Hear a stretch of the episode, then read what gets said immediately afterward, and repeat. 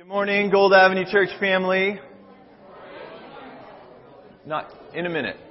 In a minute. Yeah. I want to um, welcome everyone to worship this morning. We've got lots of seats. It looks like we're there's a lot of people traveling for the long weekend, so I just invite you to come a little closer. Maybe during the time of greeting, we'll we'll get a little um, cozy with seats closer to the front. Okay, it looks like we're a real small group, but I want to welcome those of you who are visiting. I see a few new faces this morning. We're delighted to have you. Today is, who knows what day it is? Oh, come on. Tim, Pentecost. It's Pentecost Sunday. So today is the day that we celebrate the gift, the gift that God gives us of His Holy Spirit. And um, we're going to open by singing together a song that we've sung a lot, Bless the Lord, O my soul. And I'm going to read, before we, we open that, to call us into worship, um, the words of the Psalm 103 that this song comes from. But this morning I was reflecting on, on these words a little differently. I was thinking about the Apostle Peter reading and singing these words after Jesus' death and resurrection. And how Peter had just gone, because the, the words talk about being redeemed from a pit. And Peter had just denied Jesus. Peter had just been in a pit. And then he'd been resurrected from that pit. And so I'm going to read these. Why don't you stand? I'm going to read these words to call us into worship. But I just invite you to hear them through that lens of what Peter might have thought as he heard and read these words. Praise the Lord, O my soul, all my inmost being. Praise his holy name. Praise the Lord, O my soul, and don't forget all his benefits. He who forgives all your sins and heals all your diseases. He who redeems your life from the pit and crowns you with love and compassion, who satisfies your desires with good things so that your youth is renewed like the eagles. Father in heaven, as we come into your presence this morning, we thank you that we can say um, with the psalmist, with Peter, Bless the Lord, O my soul and all my inmost being because you've redeemed us from the pit of sin and of slavery to sin and of all its effects in our lives. Lord, because you have put our feet on the solid ground that is Jesus Christ. And because in Him we've been given new life, we've been given freedom. And so, Lord, we bless you in this place this morning, and we pray that you would be blessed, that you would be delighted as we sing your praises. And we pray that as we raise praises to you, that you would meet us and that you'd fill us, your children. And so we sing, Bless the Lord, O my soul. Lord, we do. We worship your holy name in this place. And Lord, we pray that um, as we spend this time together in your presence, that you will you'll tune our hearts. Lord, that you'll you'll draw our hearts uh, nearer and nearer to your presence, uh, to your holy name. Lord, I pray that we would um, encounter you this morning in all of your love, your grace, and your holiness. Lord, I pray that uh, as we come in from a week in which we encountered a lot in our lives and in this world that wasn't holy, that um, in your holy presence, those things would fall away, that there'd be cleansing from sin. Lord, that you would just wash over the church and over each of us with a wave of your cleansing forgiveness.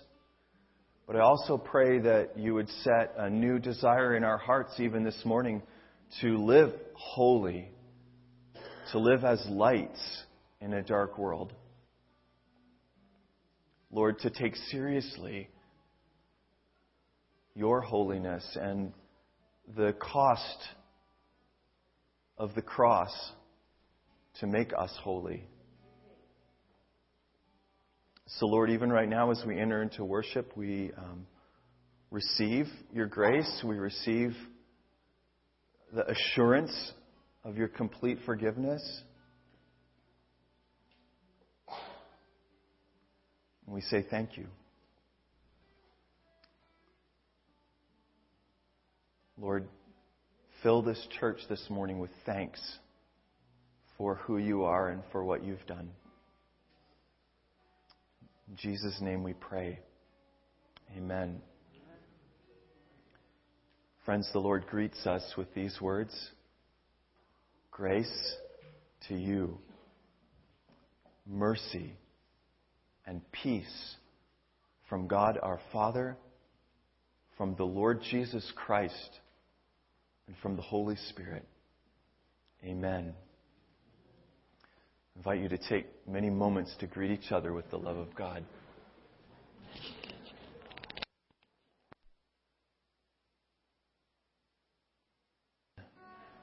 Um, even while we were singing that song, I was reminded of a testimony that I received this week. So many of you will remember a video that was shown, I think, last week or the week before of a Christian Reformed church in Ontario, Canada, that was growing to understand the healing ministry of Jesus Christ and was praying for people.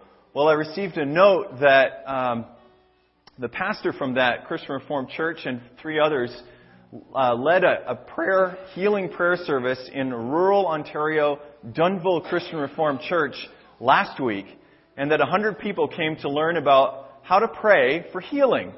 And that they themselves got to experience it because at the end of the service they offered prayer where about a third of the people came forward and the testimony is that people were healed in that service from Lyme disease, from MS, from cancer, and that one woman got up out of a wheelchair that she'd been bound in and was dancing around the church. So Jesus, yeah. So praise, praise the Lord. Praise the Lord that He still heals.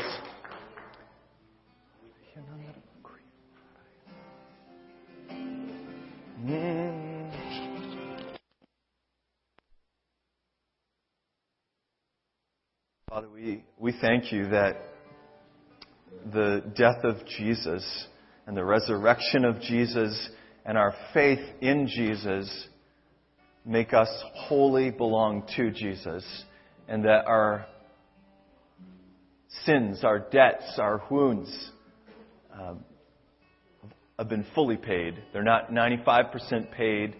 They're not, I hope they're paid. They're fully paid. That you've removed them from us, you've separated us from them, and that the faith that you've given us in Jesus is one that you will carry on to completion. We thank you, Father, that we can live with absolute certainty that we belong to Jesus Christ. And we pray that the words of that song, that our boast will be in Jesus Christ, will be found true of us. Father, on this Pentecost day, when we remember the outpouring of your Spirit to clothe your church with power, we pray that you'd clothe us afresh with courage, with boldness, that wherever you place us and whoever comes across our path, that Jesus will be on our lips without shame, with joy, Lord, that we would testify to newness of life, to forgiveness of sins in Jesus. In Jesus' name we pray. Amen. Church, I invite you to have a seat. There's no um, children's worship today because of the long weekend. We're going to go to family prayer now, and I'm going to share with you uh, a few things for prayer before we before we do. I believe that uh, many of you will have heard already that Ed Shoemaker died on Friday. So Ed's been failing for a couple of weeks. He was in the Christian rest home. But it was still a, a bit of a surprise for the family. They'd met with him and with a hospice nurse uh, a couple of hours before he died. And the nurse said she thought he had a few more weeks to live. A chaplain came and spent some time talking to Ed. His roommate heard it. And Ed went to sleep. And he didn't wake up. He woke up with Jesus. So I praise the Lord. We praise the Lord that uh, it's just so, again, it's always so hard to imagine one moment to, to the next. But I praise the Lord that Ed is with, with Jesus now. His funeral is going to be on Thursday at noon at Stegenga Funeral Home in Wyoming. And uh, we're all invited. There's a time to visit with the family at 11 the funeral at 12, and then uh, luncheon at 1 o'clock. So 11, 12, and 1. And uh, Eddie, Eddie, his son, is here with us this morning. So we're going to remember Ed. And um, yeah, thank you, Bob, for just coming to place arms around him. It's a hard time for the family. Um, David Vincent, where are you, David? Over here. David's. Um, got a brother named John who was quite healthy until a few months ago, and John um, has been diagnosed with cancer. He's 46 years old, uh, and it, they found cancer in his lungs, cancer in his bones, and cancer in his brain. And so um, they've given him three to six months to live. And um, John did not know Jesus until a few weeks ago. Hospital chaplain shared the gospel with him, and he gave his heart and his life to the Lord Jesus and was baptized in the hospital. So we praise the Lord for that, and we're going to pray with the family, um, both for healing and for the Lord's will to be done and for comfort for the family. It's a difficult time, especially as uh, David's mom, Donna, is still in um, Allendale in the nursing home, and that's been difficult for the kids too. Betty Shull was taken to the hospital yesterday uh, and is undergoing some testing. Not sure what's wrong yet. So was just past that, that news. Okay, you ready for some good news? As we've been, here's a, here's a, here's a story that we can praise the Lord for. We've been, we've been going through the Gospel of Luke as a church family, and we've been noticing the way that um, Jesus encounters people uh, with with some version of God's love. He brings them forgiveness, He heals them, He brings deliverance, drives out evil, and then He calls them to follow Him, right? And so we've been saying, well, let's pray for the Lord to use us to encounter people with His love. So this happened. Last week, Sunday, Mike Force approached me after the service and he said, Pastor Dave, this morning after I woke up, I was in the basement of our home and um, I began to see this picture I don't know, maybe it was a vision, but I began to see this picture of a man uh, over in Lincoln Park. Lincoln, right? Lincoln Park? Yeah, and um, he was dressed such and such way. And at first I thought, well, this is kind of odd, but I just pushed pushed it away. But then the picture kept coming back to me. So I thought, well, maybe this is from the Lord. And so I began to pray about it, and I had the sense that this man actually existed and that I, I'm supposed to go and um, share the Lord with him, share his love. And so, what do you think about that? And I said, Well, uh, let's test that. It sounds like something that the Lord would do.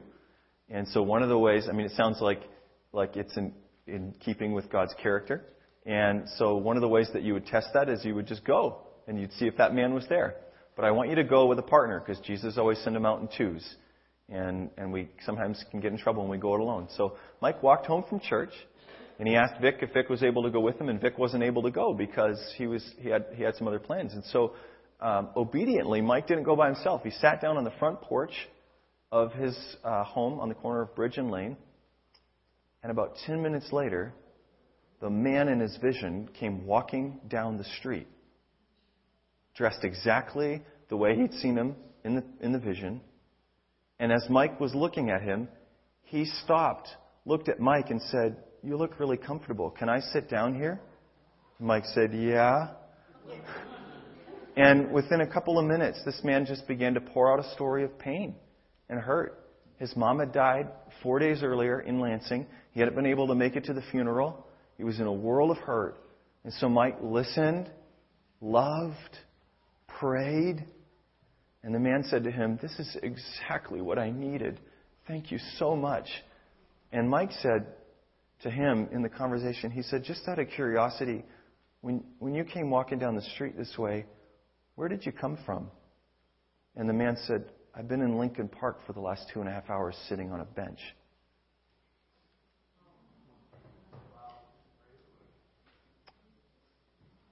And after being encouraged and being prayed for, he thanked Mike and he got up and he left. What a beautiful answer to, Lord, use us to encounter people with your love. And, and we don't know the end result. We're still praying for that man. But just want us to notice and be encouraged that as we pray, the Lord speaks, the Lord guides, the Lord's going to continue more and more just to simply use us to encounter people with His love, to bless them. So, with that, let's go into prayer, family. And for those of you who are visiting, um, we all we all pray. We all use our voice um, as the Lord puts things on our hearts. So, Lord, uh, hear our prayers, hear our praise and our thanks, our joy and our petitions.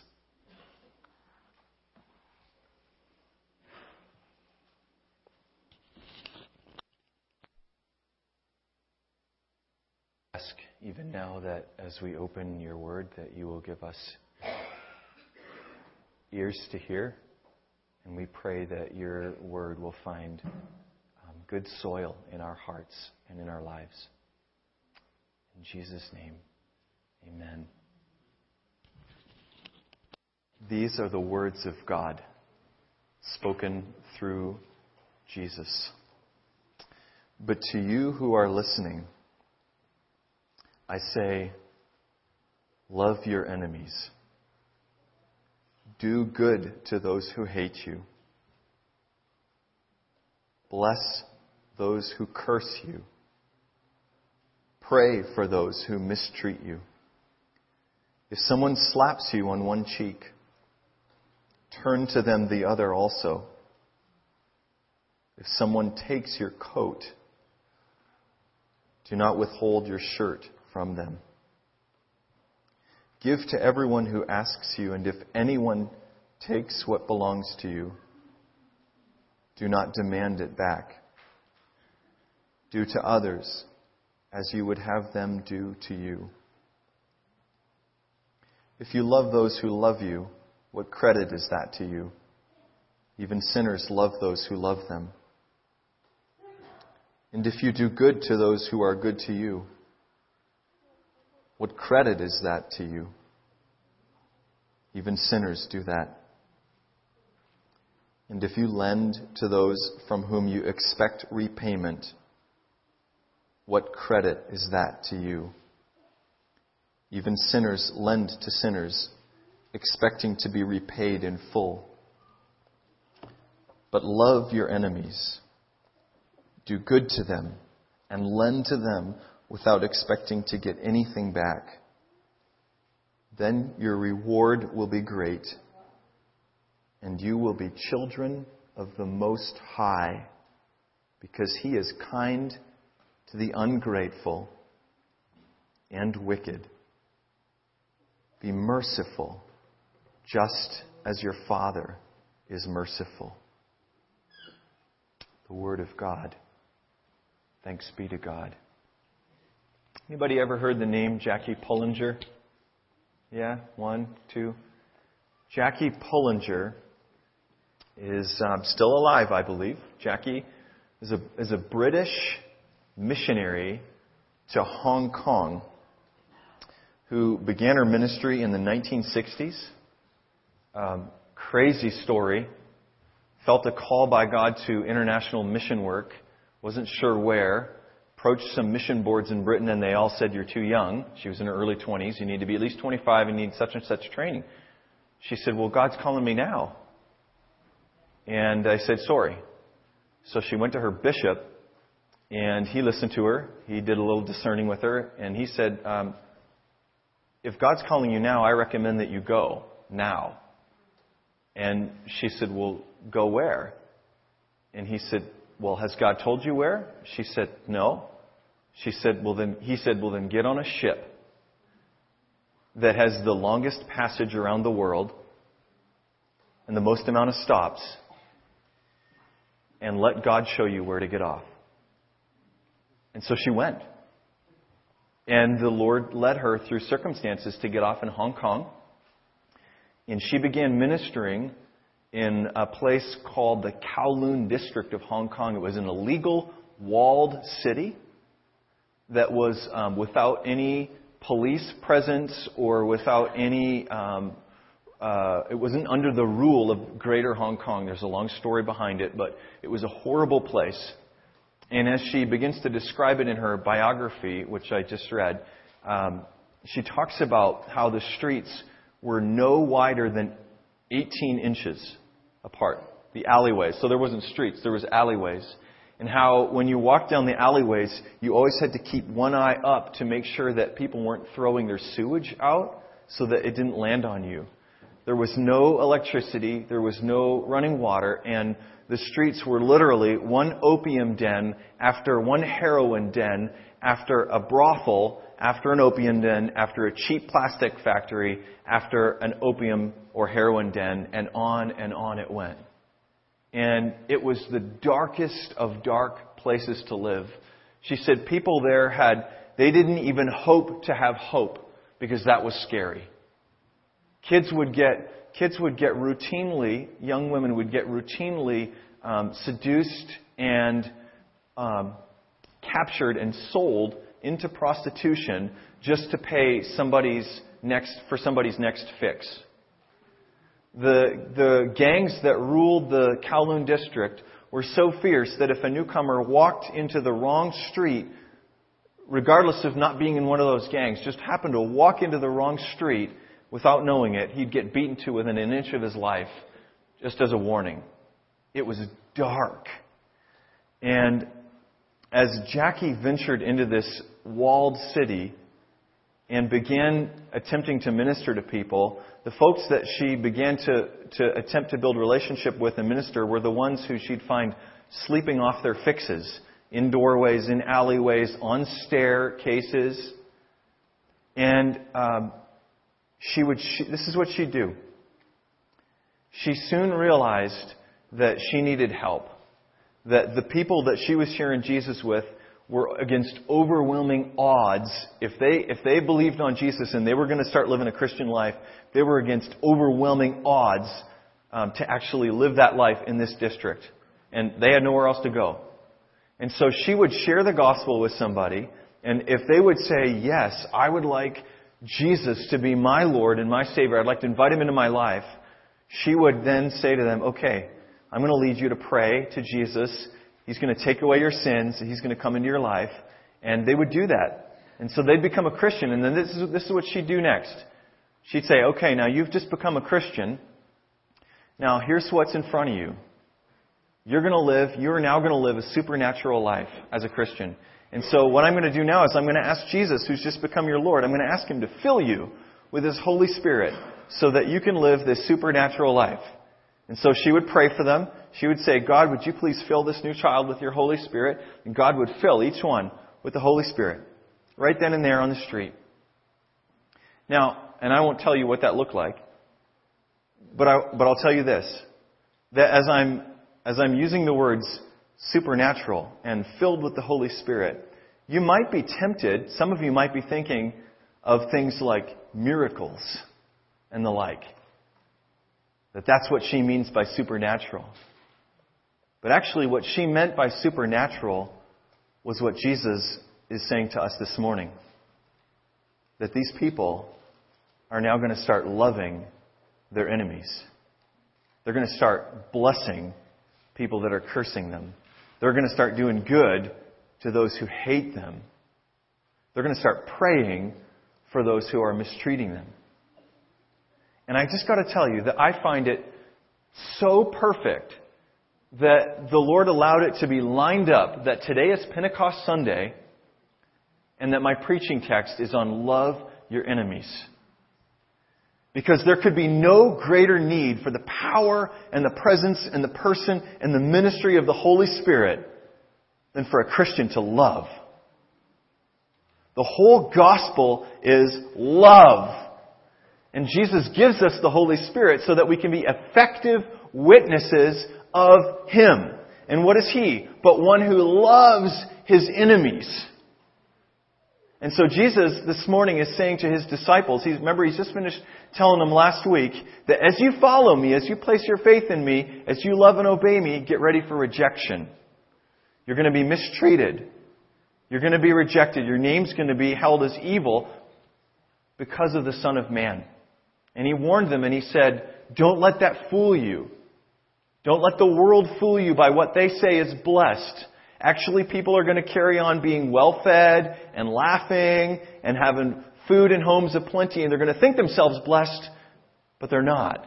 Actually, those people are carrying on in those things partly and precisely because they're refusing to align their lives with me and with the, the hardship and the persecution that might come from following me. And when you follow me, when you love me, when you obey me, when you let your life be like my life, filled with my life, you can expect hardship.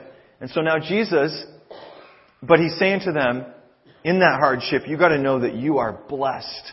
Remember we said that those who align themselves with Jesus are finally, fully, eternally, supremely blessed. And now Jesus is turning to his followers, he's carrying on and he's saying, Let me tell you how to treat people when they mistreat you. And he says, Love them. Love them. Love your enemies. Do good to those who hate you. And when somebody curses you, you bless them. And when somebody mistreats you, you pray for them. And then Jesus carries on and he gives four short examples. So let's look really quickly at those examples. Uh, Jesus says first, if someone slaps you, turn the other cheek. And actually, that was a reference to being kicked out of the synagogue. So you remember last week we talked about a little bit about, about how the synagogue or the church was kind of the center of the, of the town, of the culture, and how to be kicked out of that was to be kicked out of all of your relationships. It was to be estranged. Well, oftentimes when somebody was kicked out of the synagogue, well, well it, it was like um, it was definitively demonstrated by a slap. You're publicly humiliated and scorned. And so Jesus is saying, look, if that happens to you, you don't retaliate. You don't get angry. You don't overcome evil with good, or evil with evil. You simply allow the other, other, you turn the other cheek. Now, Jesus is not uh, advocating that we intentionally carry on in abusive situations. Jesus is not saying that it's good to be hit. He's saying that when we face mistreatment for following him, that we don't fight back. And then the second thing Jesus says to his disciples is if someone takes your coat, don't withhold your, your shirt or your undergarment from them. And what he's referring to is the way that sometimes when you owed somebody money and you didn't have money to pay them, you might give your outer garment as a pledge to that, that creditor, and that would be held until you could give the money. And so he's picturing a really stingy uh, moneylender chasing a person down and not giving back the outer garment that was held in a pledge, but saying, you know what, you still owe me and you haven't paid, and so um, I want your I want your inner garment too. And that would have been a person's last protection against exposure to the elements. And so Jesus is saying if, if you owe someone money and they come after you, even for that undergarment, you give it to them. And what he's doing is he's saying, this is what it looks like to be a child of God, that you have such extraordinary trust in your Father in heaven that you don't have to fight. You don't have to protect yourself. You don't have to um, provide for yourself when you're, when you're being treated this way. You can give it because the Lord looks after those who are in need. And um, his audience would have had in mind a whole lot of Old Testament passages where the, the, the scripture talks about God hearing the poor who call out to him. Because God said to the poor, when you get mistreated, you can call out to me, and I'll hear you, and I'll answer you. The third thing that Jesus says is give to everyone who asks you. And if anyone takes what, oh, that's the fourth, if anyone takes. Give to everyone who asks you. What, what he's referring to here is the way that, um, in the, in the, do you know what I mean if, when, I, when I say the year of Jubilee? In the Old Testament, God had said to his people that every seventh year was going to be the year of Jubilee. And that at the end of seven years, you would, you would automatically um, release anyone of any debt that they owed you. So if someone um, purchased land and they hadn't fully paid for it, or if somebody borrowed money from you and they hadn't fully paid you back, at the end of seven years, all debts were fully and completely released. And that was a way of ensuring that people didn't get stuck in perpetual poverty. That, um, th- that there was always a way out from underneath debts that people owed that they couldn't, that they couldn't pay back. And so you can imagine that if you, if you were one who had money and it's year six and someone comes to you to borrow money and you're looking at the home that they live in and you're looking at the clothes that they wear and you're looking at the job that they have and it doesn't look like there's too good a chances that they're going to pay you back, that you're making some internal decisions about this person's credit worthiness. And you're saying to yourself, yeah, maybe I don't want to lend to this person. Well, Jesus is saying that his followers don't make assessments about how they use money, how they lend money, based on a person's ability to pay it back, based on a person's um, yeah, their ability to pay it back. So Jesus is saying, um, my followers are generous and they meet human needs as a reflection of God's generosity, not uh, because they feel like they're going to get something back out of it. Okay. And the fourth thing he says is, give to everyone who asks you. And after that, if anyone takes what belongs to you, do not demand it back. And when we hear him say, if anyone takes, you know, we, tend, we tend to think of if they take by force, but actually the word that's used here doesn't denote any force at all. It rather it pictures um, like if someone borrows from you. It's that kind of taking. If someone, if you lend and someone takes from you, then and the word that's used after that, the do not demand it back, is don't press them for repayment. So don't be like someone who who lends money and then goes and says, "Hey, um, that money that I lent you, when are you going to give it back to me? Hey, when are you going to give that back to me? Hey, when are you going to give that back to me? But instead, Jesus is picturing his followers as those who lend generously and then they trust that it's going to get paid back. And if it doesn't, that's okay because their trust isn't in that person or in that money, but their trust is in a Father in heaven who takes care of them. Okay? So here's what, here's what we need to hear at this point. These are four really short examples, but Jesus could have gone on and given dozens and hundreds of more examples because he's just giving these examples to um, illustrate the, a principle. And the principle is what his followers are like, what kind of hearts they have. And his followers, he's saying, if you're going to be my follower, and my life is going to fill your life and you're going to be like me, then love is going to flow from you. And love isn't first and foremost a feeling. It's not something abstract. Love, when it comes to God, is concrete. Love has action. So God's love forgives, it releases. God's love blesses those who don't deserve it. God's love prays even for enemies. And Jesus is telling his followers this because he knows that that kind of love, that concrete love that gets demonstrated that way, is what the whole world needs and is hungry for.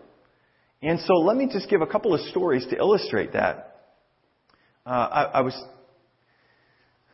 thinking of stories here, and I, um, I reread Philip, uh, parts of Philip Yancey's book, What's So Amazing About Grace. If you've not read that, I just highly recommend reading it. It's an incredible book. But here are two stories that Yancey recounts in that book. Some of you might remember uh, in the early 1990s, I think it was 1992, the race riots that happened in um, south central Los Angeles when uh, uh, African American fellow was was beat by four police officers and they were acquitted. It was caught on camera, but they were acquitted. And these riots just broke out all over. And on, uh, I think it was March 3rd, 1992, Reginald Denny was driving his tractor trailer through an intersection in Los Angeles, and his radio was broken, so he had no idea of knowing what was going on, uh, and that riots had broken out. And a bunch of folks uh, st- actually st- walked in front of his tractor trailer, stopped it, reached up into the cab, pulled him out onto the sidewalk. He had no idea who they were. They didn't know who he was, and they beat him with a brick.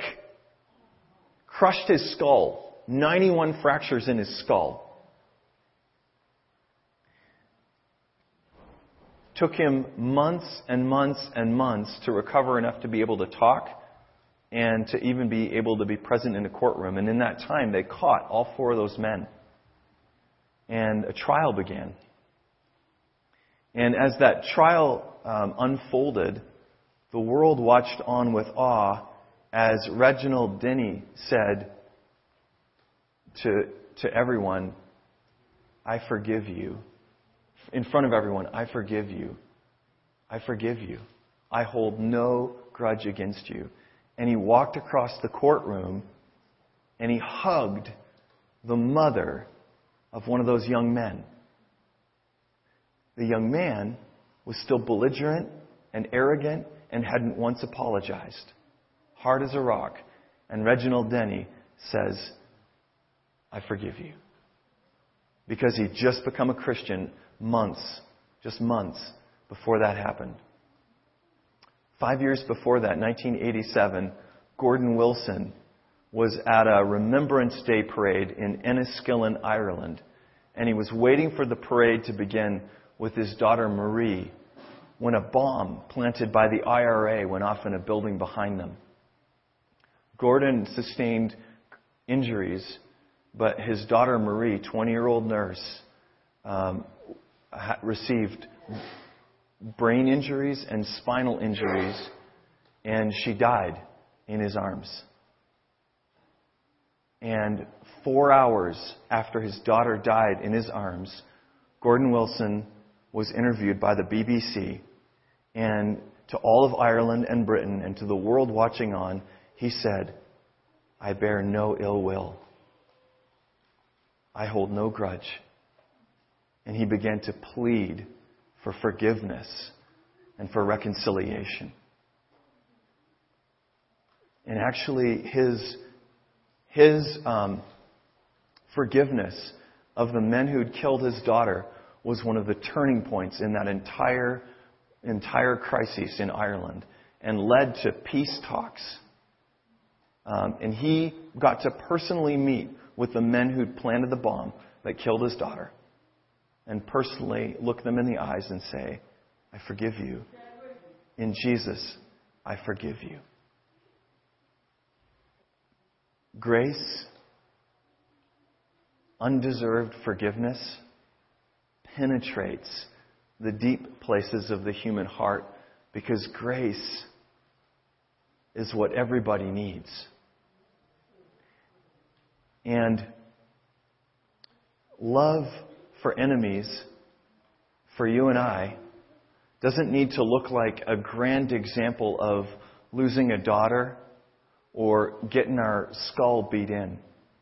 Love for our enemies and hating those who mistreat us and blessing those who curse us can look like all of the everyday small ways that we are mistreated, that we are. Um,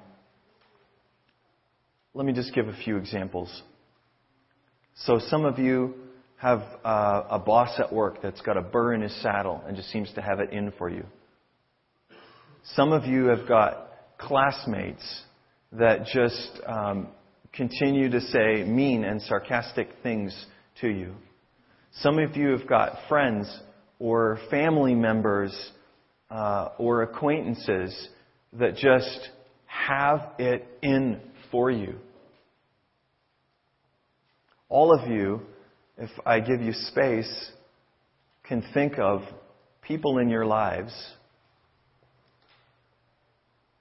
who are less than loving, people who are irritating, people who are mean,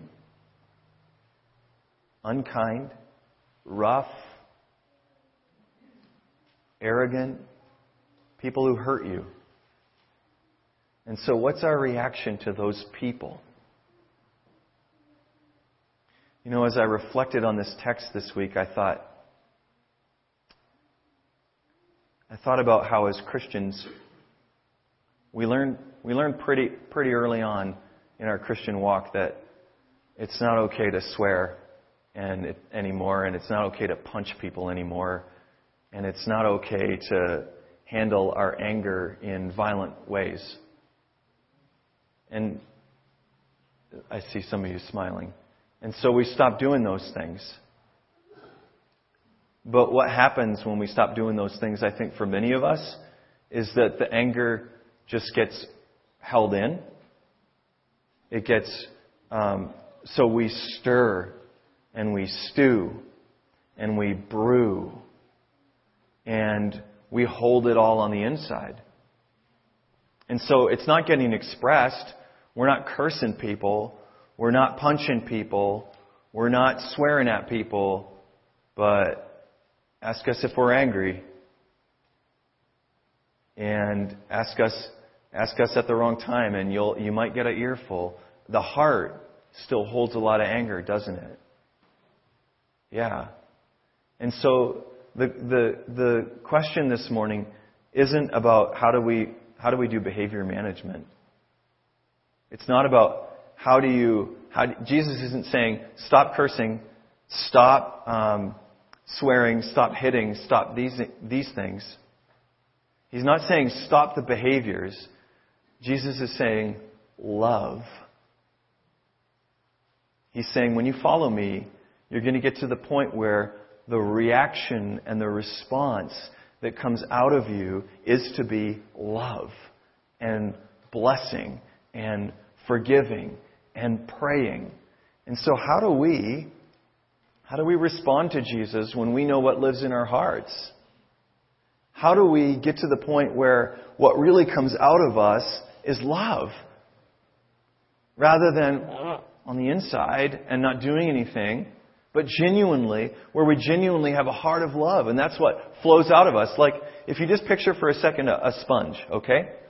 Whatever's in the sponge, when you squeeze it, comes out. If you've got muddy water in the sponge and you squeeze the sponge, out comes muddy water. If you've got rusty water and you squeeze it, out comes rusty water. If you've got uh, water with baking soda in it and you squeeze it, out comes water with baking soda. But if you've got pure water in a sponge and you squeeze it, out comes pure water. And so how do we get to the point where when we get squeezed, out comes pure water? How do we get pure water? How do we get hearts that are pure with the love of God? I think that's the question before us this morning. Not how do we try harder, but how do we get a heart, a different heart, a heart that loves like Jesus' heart loves, God's heart loves. And I think the answer is um, pretty simple but involves um, a fair amount of prayer and work. And, and here's the answer right here. You hear me often call us to lift our eyes up to the cross. But here's what we're going to do if we want that heart. We're going to copy, we're going to copy our Father in heaven. We're going to copy the way that He relates to us. So how is it that He, that He can look on us with all the junk in our lives, with all the things that we think and do and say that are horrible, really dark, that are evil? We know what's lived in us. We know what we've done. How can He look on us with that stuff and still have the heart of love that He has toward us? And the answer is that He doesn't look at us through. Can I borrow your glasses for a sec? Okay? If this is, if this is our, all that stuff, he don't look at us like this through the lens of that stuff. What he does is he takes that stuff off. He separates that stuff from us. Okay? He takes that stuff, I won't wreck them, and he puts that stuff on the cross, on Jesus. He separates us from the stuff so that when he looks at us, he really isn't looking at that stuff. He's looking at us as he's made us through Jesus. If you want to love somebody, you want to really love them, you got to look at that person as separated from their sins. In other words, even the person who's yelling at you, so let's just pretend Kate's yelling at me right now. Kate and I are having an argument. She's yelling at me. How do I get to the point where I'm really loving Kate? Even in the moment, I'm seeing Kate as separated from the anger that's coming out of her, the yelling. I'm separating her from her sinfulness. Does that make sense? Does that make sense? Okay? Because when, when we're looking at people, we're trying to love them, we're just looking at them through the junk. There's junk coming our way. There's hurt coming our way. Whatever it is. Whatever it is. It's junk. And we're, we're looking at them through that junk, and that, that's making us hurt and angry. What we gotta do is the same thing that God did for us. That junk's coming, we take it, and we put that junk on the cross. Paul says in, I think it's 2 Corinthians 5, from now on we regard nobody in an earthly manner.